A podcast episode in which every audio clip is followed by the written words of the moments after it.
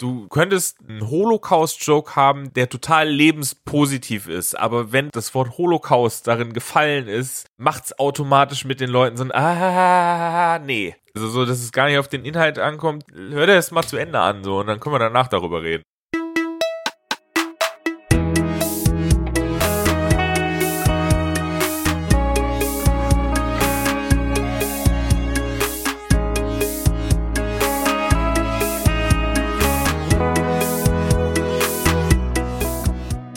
Herzlich willkommen bei Setup Punchline, dem Podcast über Stand-up Comedy. Mein Name ist Bernhard Hiergeist.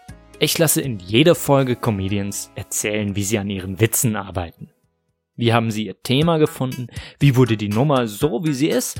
Und warum kann es manchmal okay sein, wenn eine Pointe mal so ein bisschen drüber ist? Dem gehen wir hier auf den Grund. Dazu wählen die Comedians immer ein Bit aus, also ein kurzes thematisches Segment an Witzen. Davon hören wir dann eine Live-Aufnahme und dann, ja, reden die Comedians einfach weiter. Deswegen sind wir ja da. Der Podcast ist Teil von Setup Punchline, dem Magazin für Stand-up Comedy. Unter www.setup-punchline.de gibt's Artikel und Interviews rund um Stand-up und Comedy. Heute bei Setup Punchline zugeschaltet Juri von Stavenhagen. Juri ist Stand-up-Comedian und Autor. Er lebt in der Nähe von Köln und macht seit sechs Jahren Stand-up. Er tritt sehr häufig auf. Durch Corona sind ihm dadurch zurzeit einige Auftritte weggebrochen. Wenn irgendwann wieder Shows stattfinden, müsst ihr nicht losziehen, um Juri zu sehen, sondern es ist gar nicht unwahrscheinlich, dass er irgendwo auch eine Show in eurer Nähe spielt. Von Yuri hören wir ein Bit, in dem er über einen merkwürdigen Auftritt spricht, den er mal hatte, nämlich auf einer Demo zur Legalisierung von Marihuana. Wir hören eine Aufnahme vom September 2019. Da ist Yuri beim Stuttgarter Comedy Clash aufgetreten. Viel Spaß damit.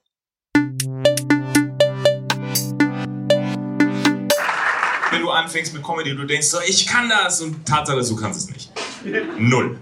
Du sagst auch zu allem Ja und Arm, du sagst, ich kann das und nee, kannst du nicht. Weil ich weiß noch, ich habe mal zugesagt, auf einer Demo zur Legalisierung von Marihuana zu spielen. Yeah. Ich habe gedacht, es wird easy. Ich erzähle den Kiffern zehnmal den gleichen Joke, das merken die nicht. Das Problem ist, Kiffer lachen sehr, sehr verzögert. Das ist mega anstrengend, wenn nach einer halben Stunde einer kommt. Ich hab's verstanden! Und ich habe ich hab das ganze Setup dann nicht verstanden. Das war so komisch. Das war so eine kleine, so, so eine Holzpalette und dann stand ich einfach vor 30 Kiffern. Und das Krasse ist, daneben standen in voller Kampfmontur 60 Polizisten. Was viel zu viel ist. Weil du hättest auch einfach eine Schaufensterpuppe wie einen Polizisten anziehen können. Und dann hätten die da gesessen, so, fuck, die Bullen sind da, heute müssen wir uns benehmen. Ich meine, für die Polizisten ist das geil, für die ist das wie Schafe hüten. So. Du brauchst nichts machen. Du brauchst ernsthaft, du brauchst keine 60 Polizisten, um 30 Kiffer aufzuhalten. Dafür reicht eine mittelschwere Matheaufgabe.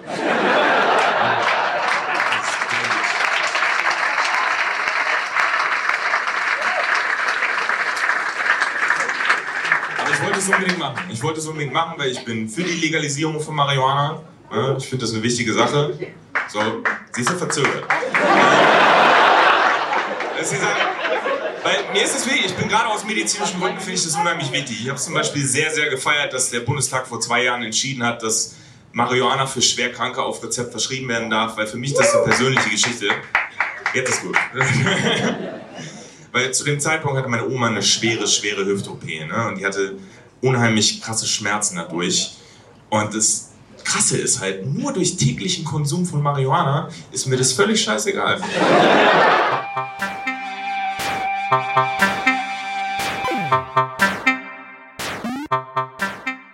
bin Juri von Stavenhagen. Ich bin Comedian aus Köln, zumindest zugezogen nach Kölner und ich mache Stand-up-Comedy.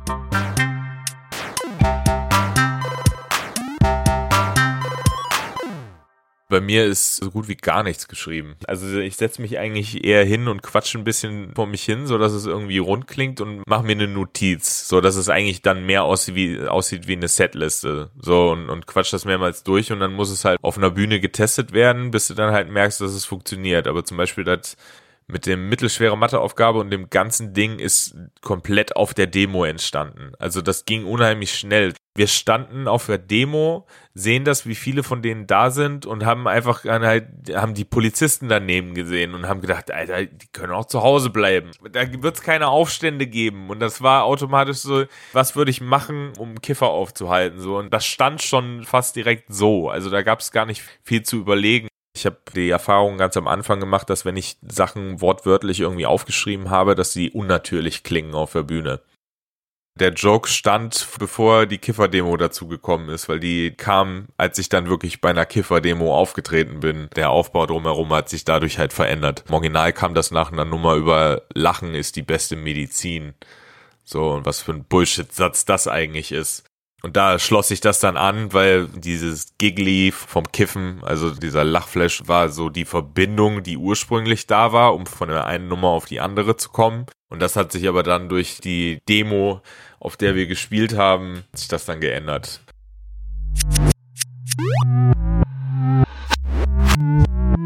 Das war ein Kollege, der mich angefragt hatte, der war auf diesem auf diesem Trip von, weißt du, wir müssen unsere Zielgruppe erweitern, wir müssen einfach mal auch aus unseren, aus unseren Mustern ausbrechen und nicht einfach nur irgendwelche Shows in Bars oder in Theatern spielen, sondern das muss auch mal crazy sein. Also ich habe hier eine Demo halt wirklich zur, zur Legalisierung von Marihuana auf dem Heumarkt da in Köln, da müssen wir auf jeden Fall, ey, wenn du Bock hast, komm da hin, so, du hast ja auch ein paar Jokes dazu, die voll gut reinpassen. Ich frage noch anderen Kollegen und dann haben wir gesagt, gut, dann machen wir das. Da war, stand einfach so eine Bühne und da sind halt so Kundgebungen gehalten worden und dann haben sie irgendwann gesagt, und jetzt äh, kommen die Comedians. Ich weiß das noch, bevor ich draufgegangen bin, kam vor, es ist vorne einer an die Bühne von so einem Junggesellenabschied, so, äh, darf ich mal kurz ins Mikrofon reden? Und hat dann so, ja, äh, Mönchengladbach ist die geilste Stadt der Welt glücklicherweise hatte ich dann noch einen, einen, Joke, der ganz gut dann gepasst hatte, weil ich dann angefangen hatte mit, äh, was ist das eigentlich so an Junggesellenabschiede, ne? Habt ihr mal irgendwie Karneval gesehen und habt euch gedacht, so komm, wir machen das in klein und in Scheiße.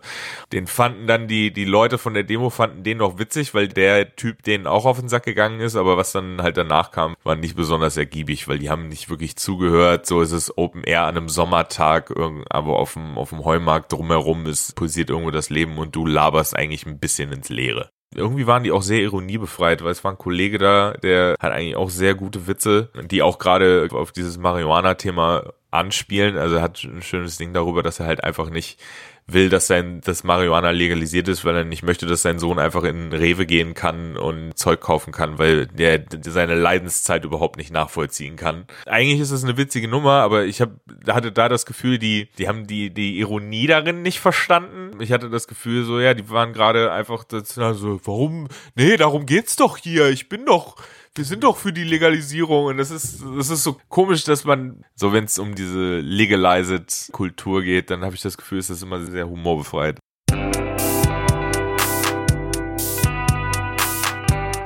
Ich gebe offen zu, dass da an, an, an ein, zwei Stellen oder sowas ein bisschen lazy Jokes mit drin sind. Also so, die sind eigentlich nur dafür da, um irgendwie weiterzukommen. Also so, um, um Bewegung in das Bit reinzubekommen, um auf den Punkt hinzusteuern, wo du eigentlich hin willst. Um von A nach B zu kommen, halte ich das, glaube ich, für besser, um, um den Schwung drin zu halten. Natürlich ist, ist das Ideale, dass halt auch, dass die Übergänge immer Knaller-Jokes drin sind. Manchmal gibt's das halt eigentlich auch nicht automatisch her. Ganz ehrlich, so Lazy-Jokes funktionieren auch, weil sie, wenn du auf ein Finale hinsteuerst, muss das Finale auch besser sein als das, was vorher gekommen ist. Das steuert ja eigentlich genau auf den einen Joke mit der Oma halt hin und der cuttet halt genau am Ende so. Und dann muss der halt auch absolut das Stärkste an der Nummer sein. Dann gibt's natürlich so diese School of Thought, so dass, dass Leute sagen, alle müssen so stark sein und der am Ende muss halt noch stärker sein. Das ist immer so ein Ego-Gewichse, wo ich halt nicht dran glaube. Du hast auch Shit mit drunter, auf den du nicht hundertprozentig stolz bist, wo du sagst, so, ah, das ist das Geilste, was ich je geschrieben habe, sondern das ist so ein Mittel zum Zweck, was du halt gerade benutzt. Ursprünglich war die härter, also so, ich mache die auch hin und wieder noch in der harten Version, weil in der Ursprungsversion war es Krebs, den sie hat. Weil ich das, weil ich das persönlich, ich finde es auch immer noch witziger, weil die Fallhöhe dann einfach eine höhere ist. Wenn die Leute auf deiner Seite sind, funktioniert das, funktioniert das sehr gut, aber wenn die so ein bisschen verhaltener sind, machen die bei dem Wort Krebs relativ dicht so und deshalb ist, ist daraus dann die harmlosere Variante mit der Hüft-OP entstanden. Das ist halt auch ein Kollegen-Joke, ein bisschen. Also in seiner ursprünglichen Krebs-HH-Form ist das halt auch einer, den, den Kollegen unheimlich gerne mögen, weil er halt ein bisschen drüber ist.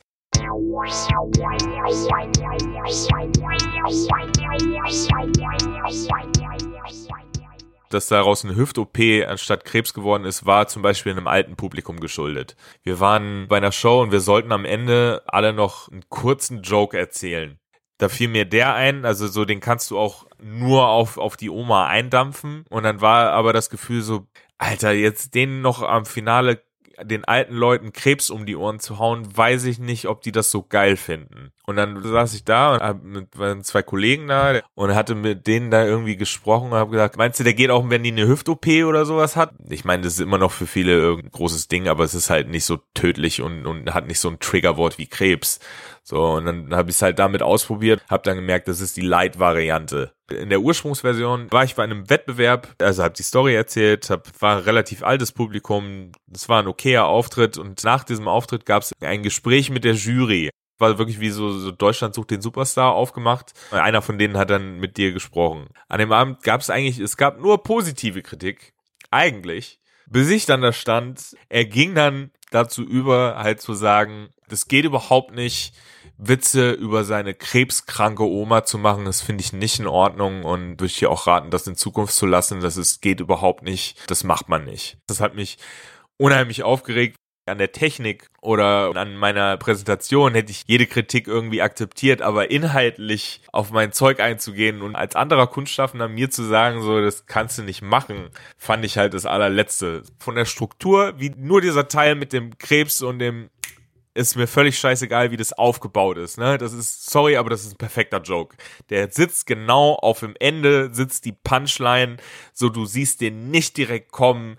Der ist schön so, wie er ist. Aber mir dann inhaltlich zu sagen, das macht man nicht, fand ich eine Sauerei. Das Schlimme ist aber, du, letzten Endes hat er so halb recht behalten. Also wenn ich mich wohlfühle und ich sage, das sind, das sind meine Leute da im Publikum, so, mit denen kann ich das machen, so, die, da geht's auch ein bisschen makaber, dann kriegen sie die Originalversion, aber es gibt halt auch, die funktioniert bei jedem Publikum-Version. Du könntest einen Holocaust-Joke haben, der total lebenspositiv ist, aber wenn das Wort Holocaust darin gefallen ist, macht's automatisch mit den Leuten so ein Ah, nee. Also so, dass es gar nicht auf den Inhalt ankommt, oder die Leute nicht verstehen, dass es halt einfach nur ein Witz ist. Also so, mein, meiner Oma geht's gut. So, die hat, für ihr Alter ist die absolut top dabei. So, die hat keinen Krebs, die hat kein gar nichts, aber der Joke ist halt einfach so, ich mag den Joke und den mache ich dann in der Form. Ich verstehe nicht, warum, ich, oder verstehe ich es schon. Ich, weigere, ich will mich immer weigern, irgendwie zu sagen, ich verstehe was nicht. Aber halt zu sagen, so, ah, das macht man aber nicht. So, das finde ich irgendwie albern. Es war auch mal in der Version drin um das zu entschärfen, hatte ich das auch mal so drin, um zu sagen, so, hey, meine Oma liebt den Joke. Ich meine, dass sie den mal gesehen hat, ja. Da hast du es aber dann irgendwie nochmal so aufgelöst. Ich glaube, die ist so zugedröhnt, so die peilt das sowieso nicht.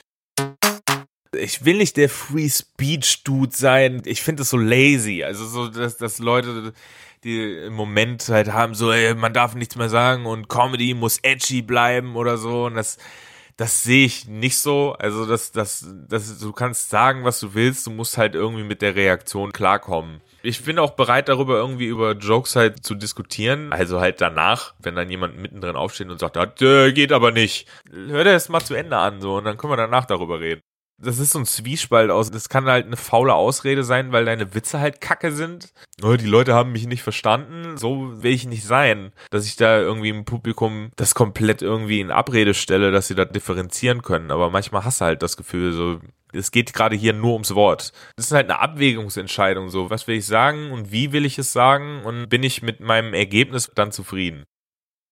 Wenn Leute halt nicht lachen, zieht die Tagline ist eigentlich immer dann raus. Also so, dass du halt dann entsprechend sagen kannst, so ja, die Leute auf der Demo fanden das übrigens auch überhaupt nicht witzig. Wenn es gerettet werden muss, was sehr selten vorkommt, ist das die Trumpfkarte, die du noch hast. So, das Ding hat halt einen, einen doppelten Boden. oder ein Netz drunter, womit du es abfangen kannst. Weil dann sitzen sie auch da und dann überlegen sie sich so, Alter, der hat das dann wirklich auf der Demo gesagt, das ist schon ein bisschen witzig.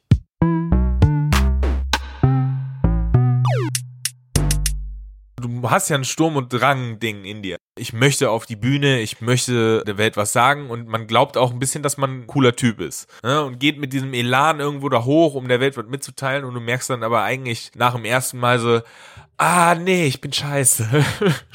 du, du musst dich einreden, es wird besser, ich krieg das schon irgendwie hin, aber gleichzeitig auch Gefühl haben von, ich muss mich steigern. Das reicht bei weitem nicht, was ich gerade irgendwie tue. Also es ist äh, so eine Dichotomie, mit der du irgendwie klarkommen musst. Es ist nie so, wie du denkst, dass es wird. Da ist immer ein Vabonspiel und du sagst zu dummen Sachen zu, wo du sagst, ja, ja, klar, das mache ich und du solltest es einfach nicht machen. So Sachen wie, wie Timing hast du am Anfang überhaupt nicht im Kopf. Also so du, du hast dieses Gefühl von, okay, hier, hier ist meine Pointe und da denkst du so ein bisschen werden die da lachen und dann muss ich gucken.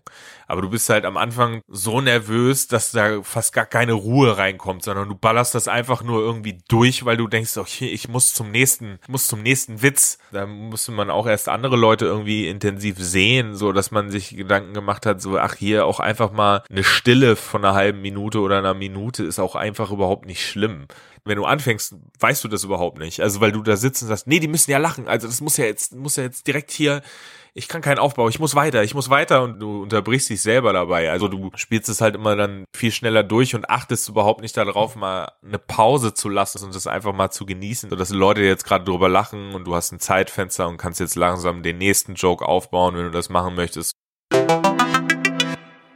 ganz viel ist einmal geguckt haben, wie es sich anfühlt, es überhaupt auf der Bühne gesagt zu haben. Weil vorher kann ich nie hundertprozentig sagen, so, ah, das funktioniert, das funktioniert nicht, sondern ich will erstmal wissen, wie fühlt sich das an, wenn ich auf der Bühne den Gedanken ausgesprochen habe danach fällt einem unheimlich viel ein, was man damit machen könnte. Und da kommt dann, dann der Punkt, wo man dann dran feilt und dann sagt, okay, dann kommt da das hin, das hin, das hin, das hin und dann probierst du so die zweite Variante eigentlich nochmal aus und dann hast du so ein Gefühl dafür, okay, hier kann ich streichen, da kann ich was machen. Manchmal hast du auch, dass du wirklich was einfach runtersprichst und du hast da eine Stelle drin, von der du nicht wirklich drüber nachgedacht hast, dass das ein Joke an sich ist und dann lachen die Leute da an der Stelle und dann merkst du, ah, hier ist was. Okay, damit kann ich was anstellen. Ich war ein Jahr in Amerika in der Schule und habe da ein Robin Williams Special gesehen und ich wusste zu dem Zeitpunkt gar nicht, dass er Stand-up-Comedian ist und fand das völlig anders als das, was ich irgendwie vorher an deutscher Comedy und sowas gesehen habe und fand das total interessant. Chappelle Show lief auf MTV. Das ist so das, von dem ich gedacht habe, ah, das ist cool. Und dann ist, während ich studiert habe, immer mal dieser Gedanke so reingekommen, als dann so Louis C.K. und sowas halt auf, auf YouTube rumgeisterten. Ich habe auch ganz früh die allerersten Folgen vom Joe Rogan Podcast gesehen. Nicht, dass er einem gesagt hätte, mach das mal, aber er hat irgendwie so darüber geredet, dass man sich dachte, das könnte man auch mal machen das ist gar nicht so weit von dir weg, wie du irgendwie gerade im Gefühl hast. Ich habe einem Kumpel beim Umziehen geholfen und der Deal war, ich helfe dir die Küche rauszureißen, wenn du dich hinsetzt und dir mein Stand-up-Zeug anhörst. Und dann war wirklich wie so ein Serienkiller, hatten wir die Bude ausgeräumt, da war nur noch so ein Sessel, er hat sich da reingesetzt und ich habe mich da vorgestellt und habe gelabert. Und dann hat er gesagt, ja, mach das raus, lass das drin, so. Und dann bin ich in so einem Irish Pub, Open Mic, sechs Leute haben Karaoke gesungen und zwei Leute haben versucht, Comedy zu machen und einer davon war ich. Es lief okay. Also wenn ich es jetzt sehe, schäme ich mich in Grund und Boden. Aber ich war damals so stolz. Ich habe das einen Tag vor meinem Geburtstag gemacht und habe das dann direkt, habe das aufgenommen, habe das direkt hochgeladen auf Facebook, glaube ich. Und so, hier guckt euch das an, ich habe Comedy gemacht und habe das dann da stehen lassen und habe dann irgendwie gedacht, okay, das will ich nochmal machen. Da war dann immer unheimlich viel Zeit dazwischen. Und ich glaube, beim dritten oder beim vierten Auftritt, ich weiß gerade nicht mehr genau, bin ich halt das erste Mal gebombt.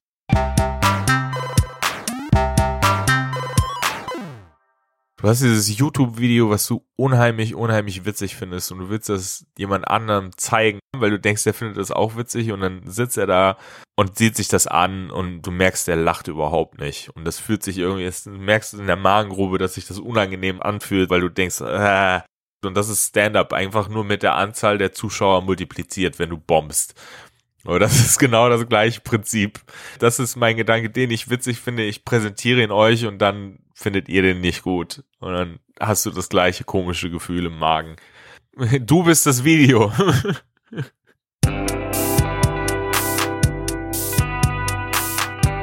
Wenn du Newcomer bist, frag mich nicht nach deinem ersten Auftritt, wie es war. Es war garantiert nicht gut. Weil ich möchte eigentlich auch, dass sich, dass sich Newcomer in dieser Szene irgendwie aufgehoben fühlen und dass, dass man das Gefühl hat von einem Miteinander. Aber erste Auftritte sind nie hundertprozentig geil und, und ich habe auch immer das Gefühl, jeder Tipp, den dir irgendwer gibt, so ist, ist immer nur dessen Perspektive und ich habe das Gefühl, es gibt da nichts Allgemeingültiges, weil ich habe schon so viele dumme Ratschläge irgendwie gehört. So, wo ein Typ mir gesagt hat, ob ich mir nicht doch überlegen sollte, mir eine Rolle zuzulegen. Und ich dachte, okay, ja, nee, danke. Da kann man nicht immer viel drauf geben. Lass dich nicht irgendwie auf irgendwas beschränken. Find irgendwie deine Stimme, der, wer du irgendwie sein möchtest und sei der bin für ein freundliches Miteinander und man kann danach gerne irgendwie zusammensitzen und über Comedy philosophieren. Aber äh, dein, dein erster Auftritt war mäßig. Definitiv mäßig.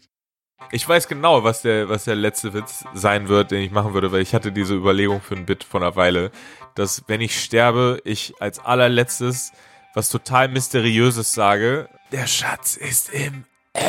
Genau so gehe ich drauf. Das wird perfekt. Derjenige, der dann da steht und sich fragt so, fuck, wo ist der Schatz? So, das ist das letzte Ding, was ich mache. So wie Rosebud, aber halt, ich weiß genau, dass da nichts ist. So. Die Punchline ist nur für mich. So, das ist echt, das ist die perfekte, das ist mein eigener Inside-Joke, bevor ich abtrete.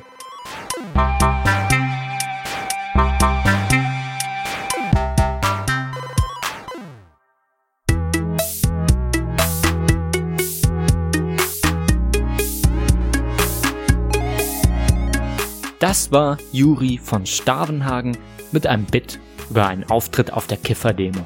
Freue mich sehr, dass er heute bei mir war. Von Juri haben wir eine Aufnahme vom September 2019 gehört, beim Stuttgarter Comedy Clash.